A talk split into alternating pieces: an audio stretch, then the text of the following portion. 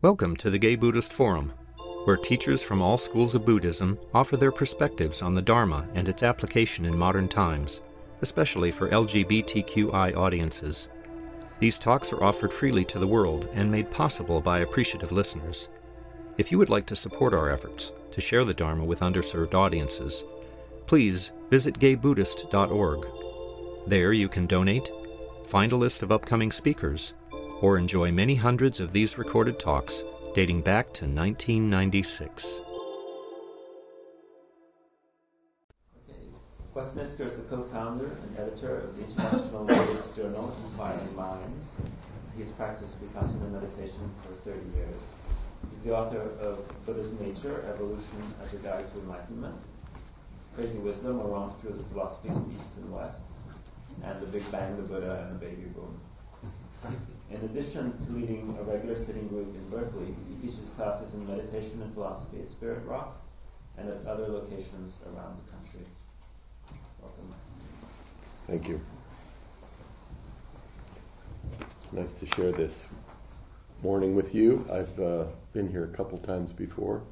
This is my third visit, and the group has grown quite uh, quite a bit, I think. Um, I want to start by reading a bit of doggerel that I wrote for my journal. Uh, it's called Why I Meditate, and uh, it was inspired by a poem by Allen Ginsberg of the same name. Why I meditate. I meditate because I suffer. I suffer, therefore I am. I am, therefore I meditate. I meditate because there are so many other things to do. I meditate because when I was young it was all the rage. I meditate because Siddhartha Gautama, Bodhidharma, Marco Polo, the British Raj, Carl Jung, Alan Watts, Allen Ginsberg, Alfred E. Neuman, et al. I meditate because evolution gave me a big brain, but it didn't come with an instruction manual. I meditate because I have all the information I need. I meditate because the largest colonies of living beings, the coral reefs, are dying. I meditate because I want to touch deep time, where the history of humanity can be seen as just an evolutionary adjustment period. I meditate because life is too short and sitting slows it down. I meditate because life is too long and I need an occasional break. I meditate because I want to experience the world as Rumi does, or Walt Whitman or Mary Oliver. I meditate because now I know that enlightenment doesn't exist, so I can relax. I meditate because of the Dalai Lama's laugh. I meditate because there are too many advertisements in my head and I'm erasing all but the very best of them. I meditate because I want to remember that I'm perfectly human. I meditate because I love Jack Kerouac. I meditate sometimes because my heart is breaking. I meditate sometimes so that my heart will break. I meditate because a Vedanta Hindu master once told me that in Hindi my name Nisker means non-doer. I meditate because I'm growing old and want to become more comfortable with emptiness. I meditate because Robert Thurman called it an evolutionary sport and I want to be on the home team. I meditate because I'm composed of a hundred trillion cells, and from time to time I need to reassure them that we're all in this together. I meditate because it's such a great relief to spend time ignoring myself. I meditate because my country spends more money on weapons than all other nations in the world combined. If I had more courage, I'd probably set myself on fire. I meditate because I want to discover the fifth Brahma Vihara, the divine abode of awe, and then I'll go down in history as a great spiritual adept. I meditate because I'm building myself a bigger and better perspective, and occasionally I need to add a new window. Why I meditate, just a few of the reasons. There, there are others. So, uh, this morning I'm going to talk about uh, your mind uh, and my mind, our mind. because it is really a, a collective thing that we share. A particular organ, brain, nervous system at a particular moment in evolution. We share a particular culture that determines uh, a lot about our minds. So it really is a, a, collective discussion about this thing that creates our reality, or uh, the thing we perceive as our reality. I think the most uh, significant shift in my life that has come out of my meditation practice over the years has been my relationship to my own mind. Uh, we're still friends, but we're not quite so codependent as we used to be. I'll never, I'll never forget my first meditation retreat where I, re- I, I understood two very important things about my mind, and and this happens to almost anyone who goes on any any kind of retreat for any length of time. Two very significant revelations, actually. The first one was the discovery of mindfulness itself. Uh, I, I was 27 or 28 years old when I first started meditating. I had a good degree from an, an American university. I had, had done some therapy. I had done some Freudian Gestalt therapy. But nobody in my culture had ever told me that you could actually develop this ability to step out of your own drama and simply observe it. This, this quality that we call mindfulness, that has been called mindfulness, uh, which is a huge uh, discovery. It's a, it's a huge discovery. It's like a double consciousness that you are you can be aware of your own mind and your own awareness that you can actually track yourself from uh, what Christians sometimes call the higher self or uh, the witness. Uh, the second revelation, though, and that w- the one that really was shocking to me was that I'm not in control of my mind. The instructions were simple: sit there, just pay attention to your breath. Don't consciously or uh, willfully do anything else. So I start paying attention to my breath, and voila, my mind continues to think and make plans and have regrets and fantasies without consulting me. I mean, it just went on. Um, my first meditation retreat, I had just come from being a news director at a rock and roll radio station in San Francisco. And that may have something to do with the fact that that first retreat, the first couple retreats that I did, my mind insisted on singing to me during meditation. and not new age meditation music. It was, uh, you know, pop songs with good hooks. Uh, and they would come into my head randomly. Uh, I don't know, something would trigger them, some cue and they would repeat over and over. I thought I was going crazy. I could not turn them off. Uh, sometimes uh, a song would pop into my head that was on an album side that I was familiar with. My mind would track through the album side, sometimes flip it over, play the other side. It was insidious, really. Um, a number of people I know have, uh, I've talked to about this say they have this, have had this phenomenon which I call a jukebox karma. You know, it's like you listen over the years and it gets imprinted, especially you know, uh, in combination with drugs. The music, you know, goes in deep. Uh, but this was a this was a real revelation. I mean, before I began meditating, I was completely lost in the contents of my mind.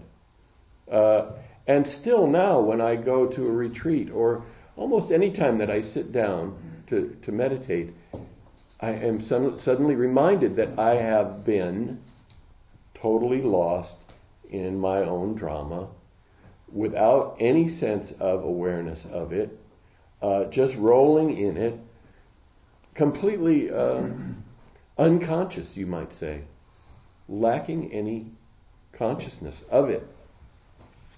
This is a Tibetan sage, uh, Tulku Urgyen, 20th century.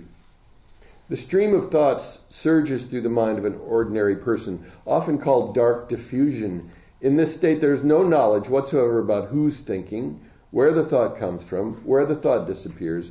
One has not even caught the scent of awareness, and the person is totally and mindlessly carried away by one thought after another. This is the case for most people. And this is the thing that meditation is uh, is designed to cure, really, is to break through that mesmerizing stream of, of, of our own uh, our own our own mind, our own uh, the products of our own mind. Of course, our civilization has come to uh, emphasize thinking. You know, that's what we get graded on in school. Um, Descartes said, I think, therefore I am, uh, showing how much we had become identified with the thinking mind. Uh, I think Descartes should have said, I think, therefore I think I am. You know, I mean, and actually, what he should have said is, I breathe, therefore I am, because, you know, we can think. Uh, we can breathe without thinking, but we can't think without breathing. I think it's a, uh, somewhat ironic that I spent the first half of my life learning how to think. And now I'm spending the second half of my life learning how to ignore my thinking. What was I thinking? now, I don't want to give the impression that thoughts are bad. Thoughts are, I mean, it's a, our genius, our genius as a species. We make up these complex symbols and that we, we agree upon and they can be expressed in you know sounds, but and, and we use this this ability to pass information back and forth and directions and discoveries, and then pass them on to the next generation. I mean, it's a brilliant adaptive system, but um, as a species, we've grown to sort of overemphasize or over romanticize it. We've, we've, we've grown to believe that our thinking makes us superior to the rest of creation. This is Darwin from his secret notebooks. Why is thought, which is a secretion of the brain, deemed to be so much more wonderful than, say, gravity, which is a property of matter? It is only our arrogance, our admiration of ourselves. And uh, Stephen Jay Gould said, An octopus doesn't go around being proud of its eight arms. What they are saying is that the mind, the thinking mind, is basically an adaptive tool. It's, it's, it's an evolutionary design that, that helps this particular species read the environment at a distance. Uh, and in, in fact, in time. You know, remember, plan ahead. A brilliant ad- adaptation, uh, no doubt, but nonetheless an adaptation.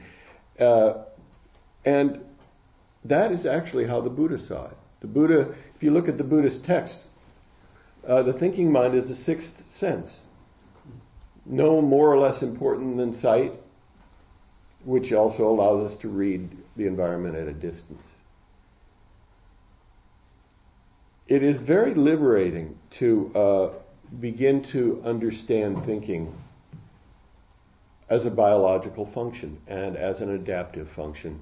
It helps to both demystify and depersonalize our, our thinking mind, which gets us, causes us so much suffering because we think of it as so individual, as so much ours, as so much self-created, when really it's, uh, it's created by evolution. Uh, you know, 20,000 years ago, 30,000 years ago, people were sitting around, you know, guys were probably thinking, what color should I paint my spear, and who's going on the hunt tomorrow, and uh, is anybody watching the fire? You know, now we think about our 501k and the grocery list, and the, you know, but it's basically the same stuff. It's survival stuff. In fact, sometime very interesting little experiment. Take a session of your meditation and uh, see how many of your thoughts can be somehow placed in the under the category of survival.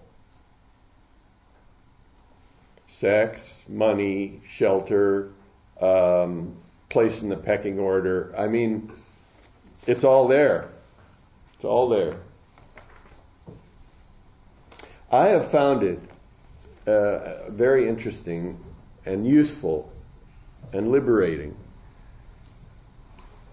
as a as a follower of this path, as a as a Buddhist practitioner, to understand what science and uh, in particular cognitive science, neuroscience, evolutionary science, what they are saying about our brain and how it works and uh, what they are discovering. It is radical and it totally supports the Buddha's vision of how things are in the world. You know, we're looking at uh, our minds with mindfulness sometimes. Uh, the scientists are looking at our brains with these PET scans and CAT scans and MRIs and SQUIDs, the the the quantum uh, interference device. I forget what it's the superconducting quantum interference device. Anyway, they're really quite shocked at what they're finding. First of all, um, they're finding that most of our mental processes go on uh, beneath our conscious awareness on what neuroscientist Daniel Dennett called the subpersonal level. In other words, most of our interpretations of the world and even uh, the motivations and the, the carrying out of our behaviors are often um, done uh, without our taking part in them. They're, they're, they're, they go on beneath our awareness, and consciousness comes in late in the game. Um, you know, the psychologists were telling that, us that for about a, a century. You know that that really there were all these these forces in the subconscious that were really ruling our lives, and uh, but now now the, the, the cognitive scientists and the more uh, materialist scientists are are really showing that that's the case. Um, based on some elaborate experiments. Here, a, a, now very famous experiment by a cognitive scientist named Benjamin Libet shows that the brain makes decisions for us. He wired subjects to monitors, uh, galvanized skin response, and brain pictures, and, and he told the, the subjects to push a button whenever they felt like it, just randomly push a button. And he discovered that the brain goes into a kind of readiness preparation. The brain starts doing this a half a second before the person, the subject becomes conscious of making the decision to do it. In other words, the brain starts, the consciousness comes in later, says, I'm doing this, when actually it was the brain that was doing it. The brain is the reason that the you know the brain can do this and and fool us into thinking we're doing it the brain is a complete wonder. It processes an estimated 11 million bits of information a second. All the information coming from inside of your body, uh, outside world. It's a phenomenal uh, organ. And the complexity is quite astounding. Uh, and this is really interesting that um, the brain is made up of all these different little compartments that do the processing. These little uh, little groups of cells, little brain regions. Uh, for instance, loud sounds and quiet sounds are handled in different subsectors of the auditory center of the brain. The ver- verbal areas of the brain are so specialized. Nouns and verbs get processed by different groups of cells. Um, in the visual cortex, one group of cell, cells gets activated when you see a face, and another group gets activated when you see a face looking at you. And what the scientists say is that all these little brain regions are impersonal, all do their jobs. They receive these electrical and chemical signals, and then based on the strength and uh, you know um, the coding, they they send these signals on to where they're supposed to go. Um, as one scientist says, these different agencies of the brain have no more self or soul than your liver. So all these little worker parts of the brain don't know who they're working for. And they don't know what the outcome is supposed to be. They just do their jobs. A kind of example, someone's coming towards you on the, on the sidewalk. You're walking down the street, someone's coming towards you. Streams of photons go into your, hit your retina, your eye, get turned into electrical signals which go to the visual cortex. And the brain is, all parts of the brain are on a constant resonating communication with each other. So immediately, the visual cortex, the signals are sent to the uh, memory center as the image is being assembled. You know, is this familiar? Does it look like somebody we know? Maybe not. Go to the emotional, the emotional center. You know, the limbic system. You know, do we like this? Is this going to be good? You know, it goes to um, the behavioral center where you know get ready for for some kind of movement here. Uh, all these centers of the brain are, are notified. Uh, there, all this information is coordinated with all the other kinds of information that's coming in, like your intention. How strong was your intention to walk down the street and get to where you're going without being interrupted, etc. In the end, whether you wave to this person or cross the street to miss them is nothing more than a, a brain jerk reaction, is what I call it. A brain jerk reaction. Based on your past experience, your past conditioning, and evolutionary demands, something will happen within you and without you. Uh, cognitive scientist, scientist Marvin Minsky just as we can walk without thinking, we can also think without thinking. As meditators, uh, I, I, don't know how, how much experience you've had, but you start to get to understand this. You really start to see it.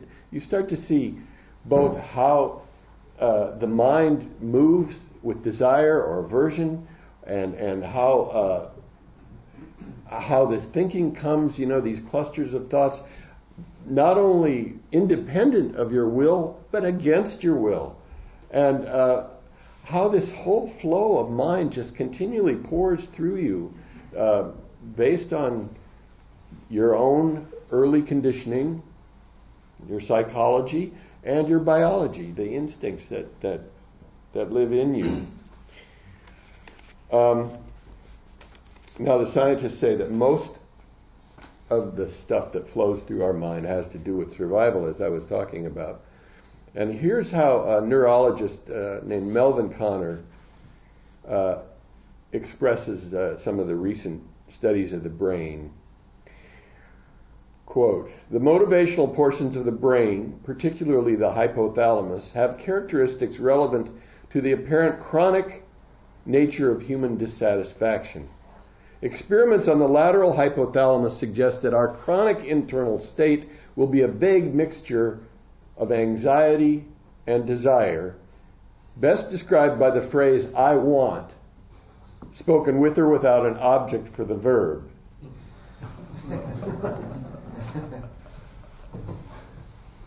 I want. I, that's, that's the setting of our brain. Now, you might think that that's depressing news. It is a little, but the fact that we can know it is really the beginning of our freedom. And when you sit in meditation and you see the mind moving constantly in this state of dissatisfaction, you begin to understand it. You begin to break your identification with it. This is not I, me, mine. This is the nature of you know, it's evolution's brain. It's doing its thing, and you can learn to actually calm it, be okay with it, and find what the Buddha called a different kind of happiness. The, uh, the, the setting in the brain, the Buddha recognized it, and well, he called he called the, these uh, instincts uh, underlying tendencies. But he made it the basis of his second and third noble truth. The second noble truth being that the reason that we suffer so much is desire. Meaning, this desire and aversion, this constant dissatisfaction in our minds. And the third noble truth, which is that we can work with it. We can understand it and work with it. That um, that this desire and aversion that, that is in there, that our, our, our suffering comes not because we haven't fulfilled our latest desire, our suffering comes because of the endless wheel of desire that goes around. You know, it's like life is a little like Chinese food. You know? It's great, but you know, 15 minutes later you're hungry again. It's understanding that is is a I think is really a revolution, and, and I think that the Dharma meditation is a revolution in consciousness, and, and, and that we're all really in on the early stages of it. I mean, 2,500 years ago,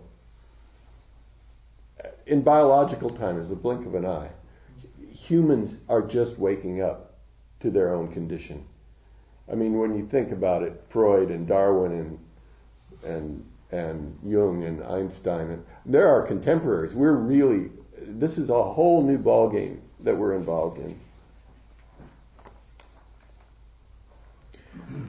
Um,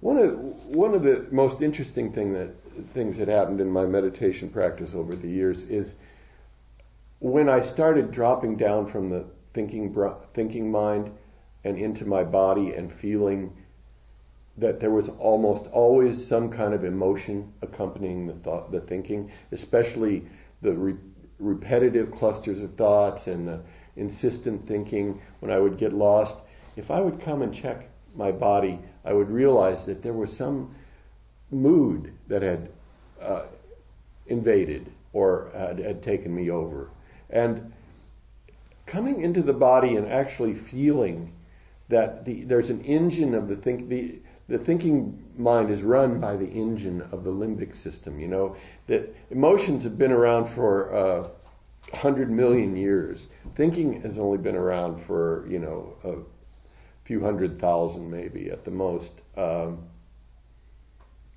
you know we're just learning how to think, but the, the limbic system, the, the emotional system, is is very heavily wired.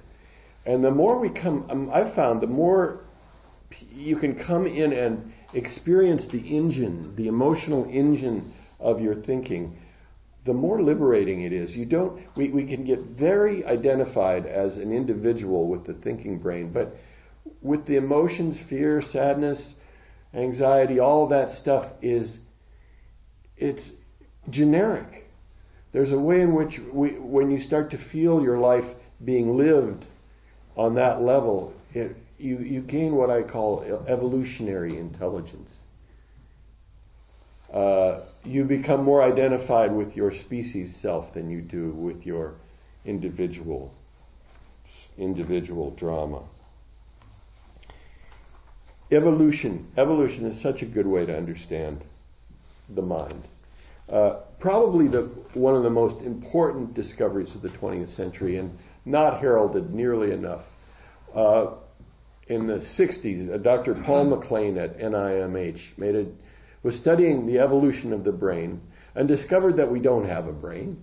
We have three brains, and that they develop in each of us in the womb in the same order that they developed in nature. We get the brain stem first, the reptilian brain. We get, and over that grows the limbic system, the mammalian brain and then over that eventually grows the new human brain or the neo-mammalian brain. And MacLean also discovered that one brain doesn't override the other brains. In fact, they're very intimately uh, connected. Um, and in fact, the the reptilian and mammalian brains are really fully engaged. I mean, they they work 100 percent we only use 30% maybe of our new human brain, at least the capacity. And there's some speculation that we use the new human brain mostly to make excuses for the behavior generated by the other two. very, very likely possibility. And, and, and it's funny because they've done they've done studies now with split brain uh, people with split brain injuries and uh, they found that the left hemisphere weaves everything that we do into the story that we tell about ourselves. I mean, we want to think of ourselves as an integrated being and have meaning and stuff. And the left hemisphere is continually weaving everything that we do into this into this narrative. But as to whether uh, it, it, makes any sense outside of our own uh, brain is is another question. Okay, you know, you have to bow to your, you know, your reptilian, your lower brains, your reptilian brain. You got to bow because it's taking care of your body temperature, uh, your hunger, your sex drive, your uh, metabolism, the whole. And if you had to consciously do that, you wouldn't have any time to think. I mean, so, what what the upshot is? Well, so you know, who makes the decisions in your life, huh? What, what's becoming clear is that you are not necessary. and in fact, you can't be found. Uh, there was a Time magazine cover story in the summer of 1995. It was called In Search of the Mind. Um, I'm sure many people were shocked to realize that the mind was lost and even more shocked to realize that the scientists couldn't find it. I, I thought this article was so interesting. The last paragraph, I, I cut it out, and, and I, have been reading it ever since to people. I, I love it. This is a time, the, the ending of this cover story. Despite our every instinct to the contrary, it seems that consciousness is not some entity inside the brain that corresponds to self some kernel of awareness that runs the show. After more than a century of looking for it, brain researchers have concluded that such a self simply does not exist. This is in Time magazine. you know, I wasn't. Why wasn't there a nationwide panic of some kind? the self does not exist, and the scientists have discovered, and you know, turns out the brain is, is, is a self-organizing system, and it does, you don't need, it doesn't need you, you know? now, my, my, uh, I was wondering whether the scientists who were now beginning to understand the processes of the human brain would be feeling some degree of self-liberation themselves, you know, to, to see this. Uh, maybe not. Uh, for a few years ago, uh, I interviewed uh, for the Inquiring Mind. I interviewed a renowned, very renowned cognitive scientist and Tibetan Buddhist, the late Francisco Varela. Uh, he said he didn't think many scientists uh, got it. He was a Tibetan Buddhist, and you know he he got it.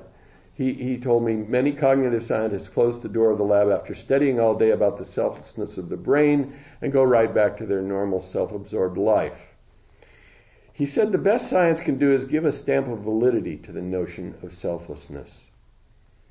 And his conclusion you can have an intellectual understanding of anatta, anatta being the Buddhist Pali word for, for selflessness, you can have an intellectual understanding of anatta while the emotional root that weaves that understanding into your life remains absent. And that's really what we're doing uh, partly in meditation and, and especially in uh, more advanced uh, practices, uh, working with this idea of no self. Uh, to, and it's not seeing, just seeing through the boundaries of self. It's seeing that we are much more than this individual drama. And in fact, that we are, we are much bigger selves than we think we, we think we are. That we are actually, I like to put it, our individual human life is first and foremost life with all the constraints and glories that all life forms have. I mean, I think that, you know, when you come and sit down and meditate, I always like to, you know, you start, maybe you start with the breath. The breath is not just an object for you to concentrate on, it's a sign of life. And considering that you're going to be, you were dead for a long time before you were alive, and you're probably going to be dead for a long time after you die, that this is a very special, it's very special to, to feel and let that, let the fact of life reverberate in you. It can bring such a sense of delight and, and wonder. I mean, the mystery is right here.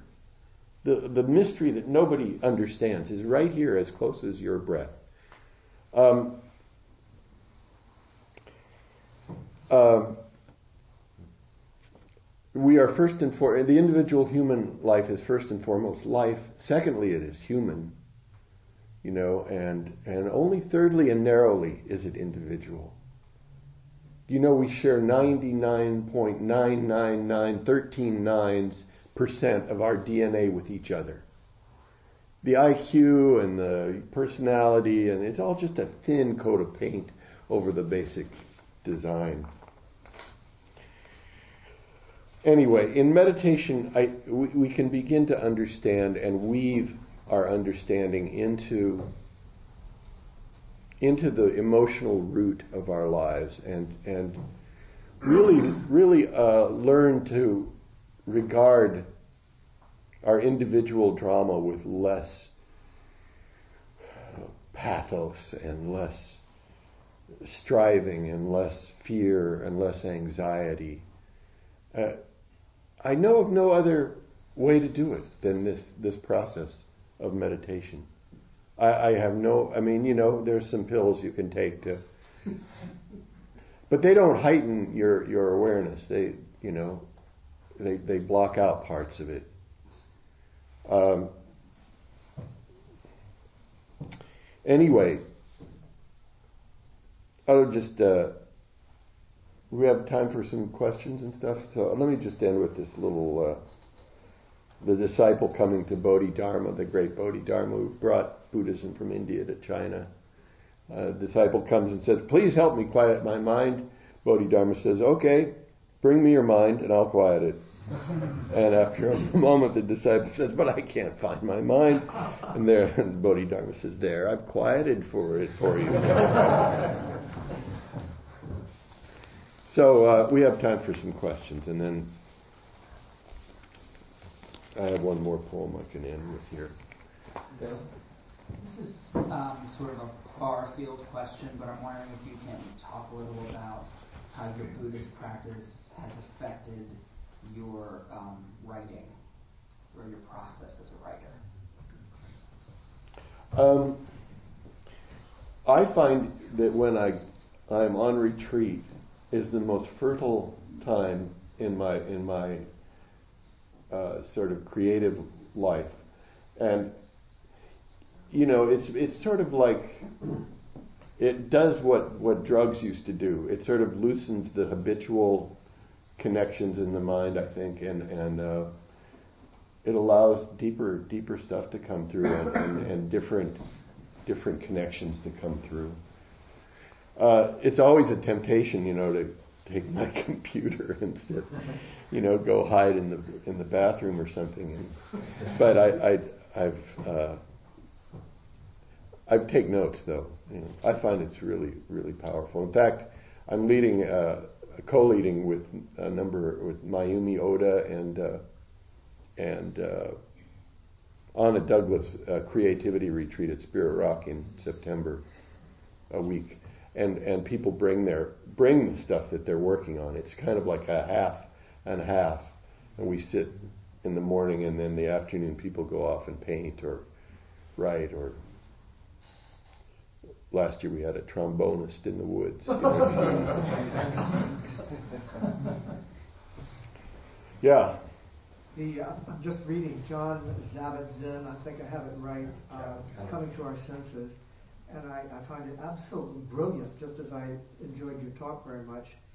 Uh, it's not my idea. It's in his book that we're ready, many of us are ready to take a quantum leap into something that might be described as neuroscience Dharma. As wonderful as all my teachers have been all of these decades, well, I hate to say that I've outgrown them because that isn't true. I've loved them so much. Yes. But uh, it's coming together for the first time, in my opinion, in a comprehensible way. Absolutely. We can read it. And Yeah. John Zabit-Zen just makes it so clear. Right. I'm just in tears thinking about it, as a matter of fact, uh, because uh, because there it is. Now, I don't know exactly where to take it, so I guess my question is, who's doing retreats in this area? Have we outgrown like Omega Institute and Esalen? Uh, is there a website? It, it still looks like sort of an unconnected conglomerate of people who have bits and pieces of it all, but it has not yet become a magnificent work of Right. cosmic art. Right, right. Well, I'll, I'll, I'll attempt to answer your your questions by saying that first of all, you know, this is brand new. Uh, the last 25, 30 years of Buddhism coming to the West is just a brand new thing, and um, that what is really exciting to me and to I think a lot of people uh, is the meeting of science and and Eastern wisdom traditions. Uh, I sometimes think that it's just a quirky little theory that uh, you know the the world was divided into the two hemispheres of the brain, and we got the left hemisphere. You know, how do we understand the world or truth? You go out and you take things apart and you see how they work, and you know analyze everything, and and uh, for some reason the Asian wisdom seems to focus on. Uh, it seems to be more receptive, holistic thinking, more uh, uh, not so human centered or this era centered, the his, human history centered. You know, there are many, there are vast numbers of universes, and they just keep rolling along. And anyway, uh, it's a very exciting time, I think. And the, like the Dalai Lama is holding these these conferences with with scientists. Um, it's just starting to happen, and I I don't think that we give up our old. I mean, the the teachers who are teaching sort of pure Dharma without the overlay of any kind of science. I mean, that has its place and its uh, you know impact as well. Um, you know, I, I, I don't know a lot of teachers who are are teaching the two things. Uh, I am. You go ahead and call out the Um, names. I believe in the latest Tricycle magazine is a short article on uh, emergence, uh, the phenomenon of emergence, and what you're talking about. You didn't use the word emergence, but uh, this con- the, the notion that consciousness is an emergent phenomenon. Um, uh, could you comment on uh, our, this uh, concept of emergence? No, I don't. I don't know much about it. I've heard. I've heard it talked about. Well, Steven Johnson has a book called Emergent. He's his popularizer. Uh-huh. And he talks about, you know, ant colonies and how uh, an ant might be programmed if you don't have any food, you're not carrying any food, but you approach an ant who has food, you're programmed to go straight because the implication is that he's coming from a source of food. Uh-huh. If you approach another ant and it doesn't have food, you're programmed to go right. Now, if you repeat, these simple operations over and over and over again, like on a computer, you can simulate it, you will wind up with a trail leading from the ant colony to the food, as if they knew or had, you know, this concept of intelligence, when it's really just some simple programming that's repeated over and over and over again. And I thought, wow, uh, as a metaphor for this sort of complex systems working together and repeating over time, things emerge that um, you know, Yeah. appear to be designed. By who? Yeah. well, it, it's evolution, you know. Right. I I, one. I now I now uh, pray to uh, the artist formerly known as God.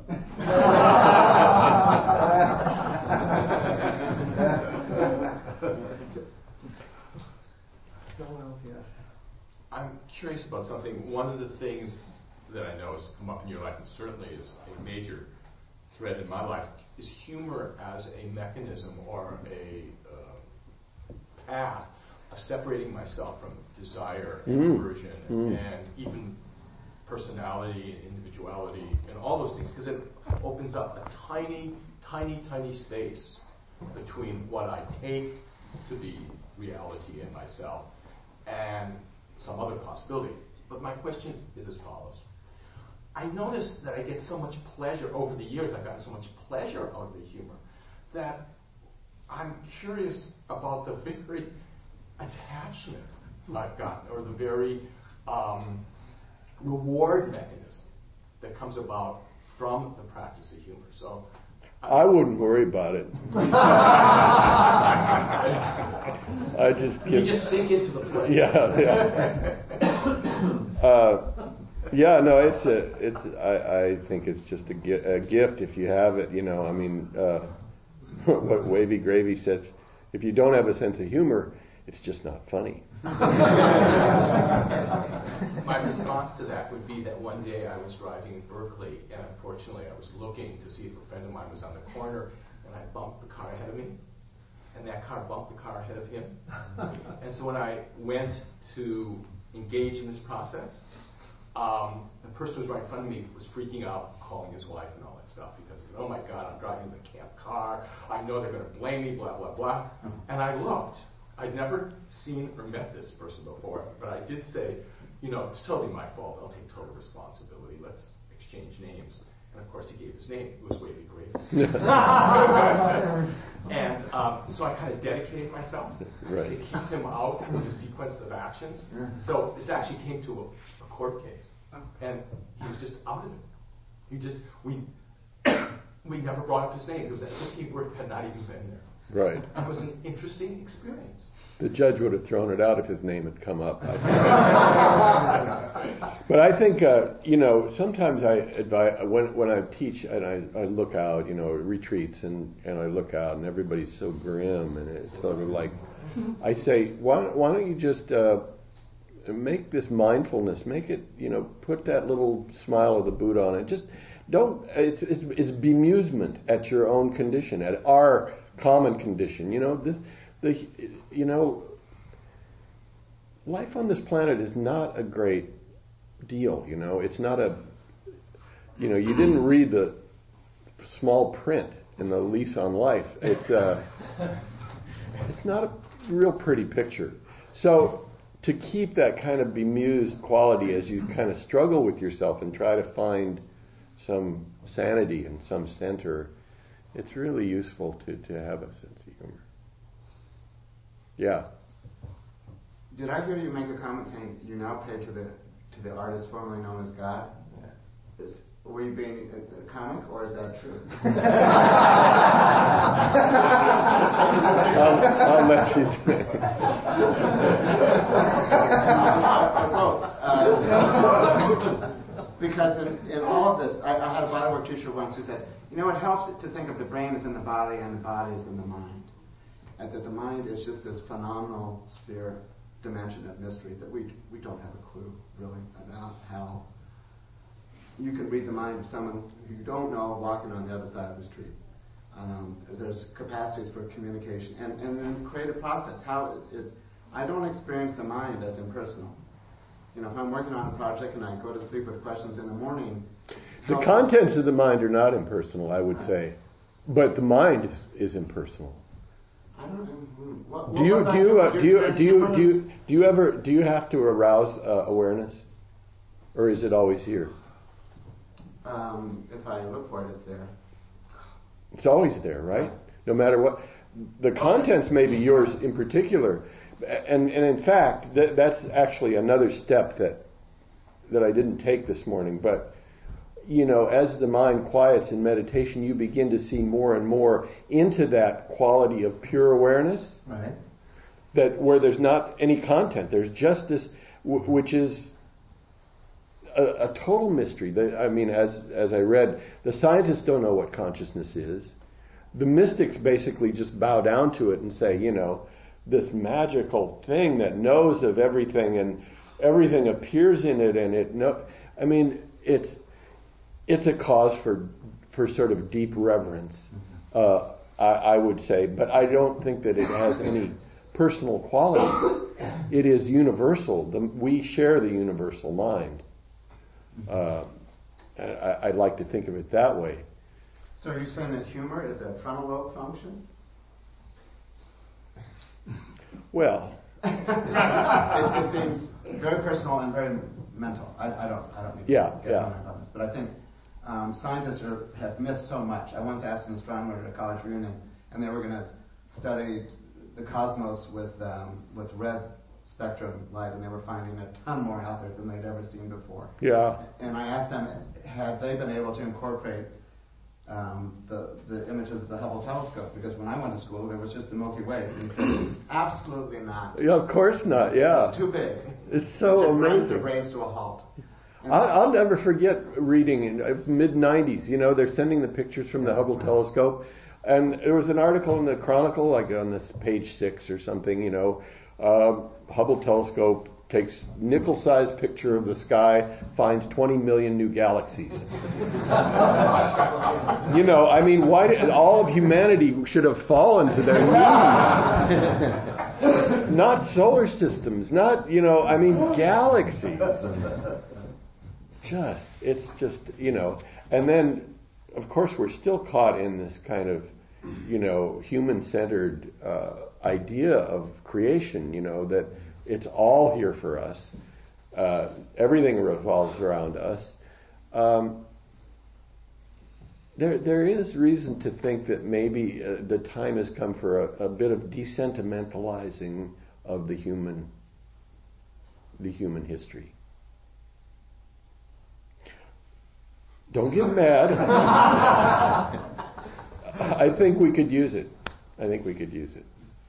I wonder if what Jim was uh, thinking, I think when he said it, is that I think um, there's some of us who have maybe the romantic belief that uh, science can work all it wants to, but it's not going to give the ultimate, you know, answer information about um, existence. I don't know whether that's what you're referring to or not, but you know, you know, I just comment that on Jim.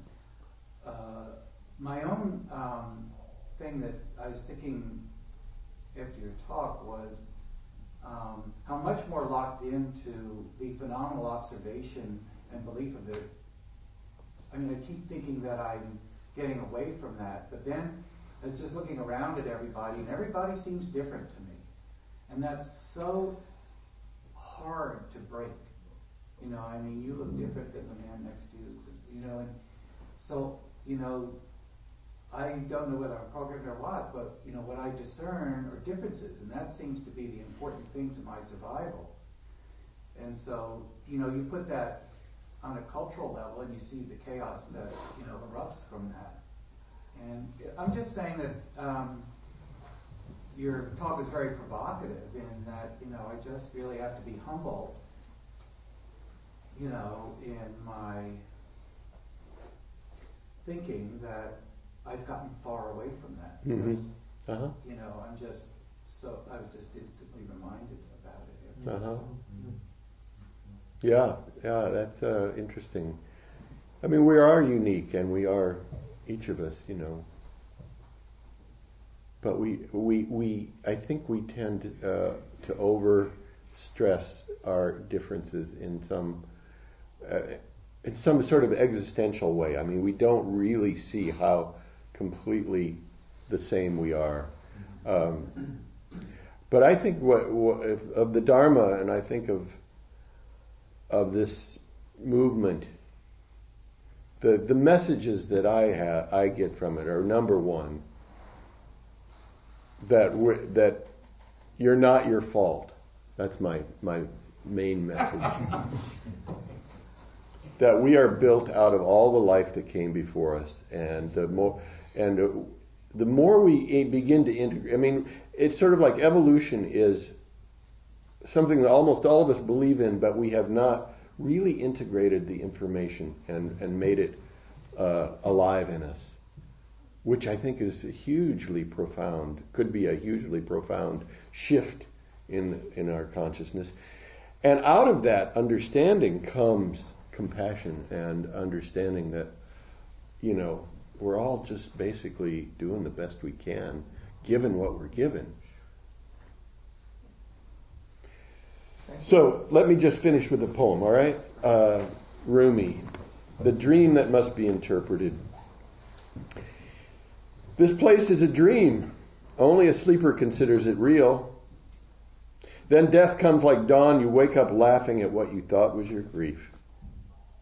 And this groggy time we live in, this is what it's like. A man goes to sleep in the town where he's always lived, and he dreams he's living in another town. In the dream, he doesn't remember the town he's sleeping in his bed in. He believes the reality of the dream town. The world is that kind of sleep. The dust of many crumbled cities settles over us like a forgetful doze. But we are older than those cities. We began as a mineral.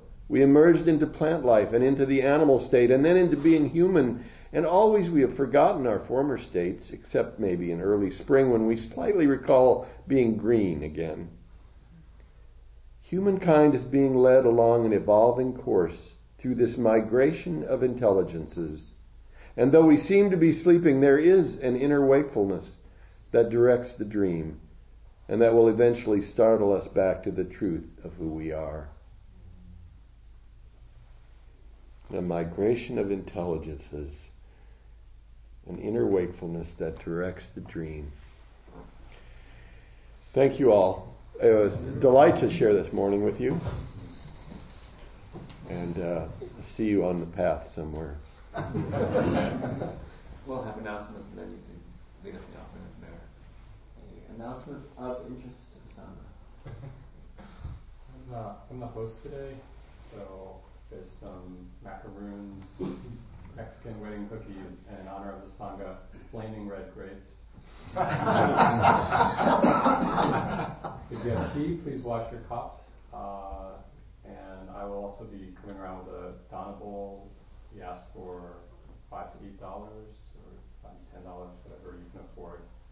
And if you're new, there's a sign-up sheet to receive the newsletter, You just either via email or uh, postal mail. I think that's it. Yes. Other announcements?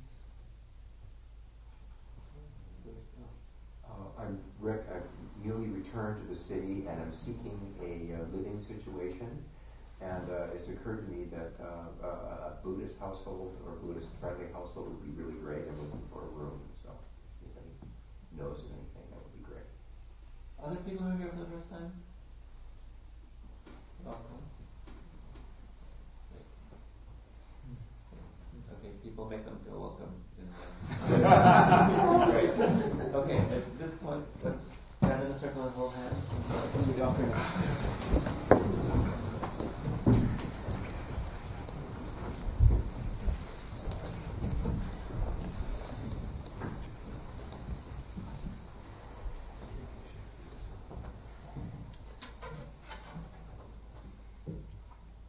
The understanding of how we are similar all of us wanting happiness, and how our lives intermingle with all living things. We share our merit. May it go for the liberation and ease of everything that lives.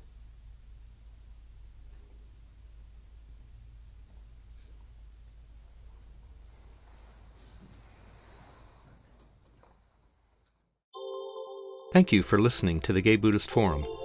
If you would like to hear several new talks per month and be notified of upcoming speakers so you can participate live, please subscribe to this podcast, like us on Facebook, and join our mailing list by visiting gaybuddhist.org.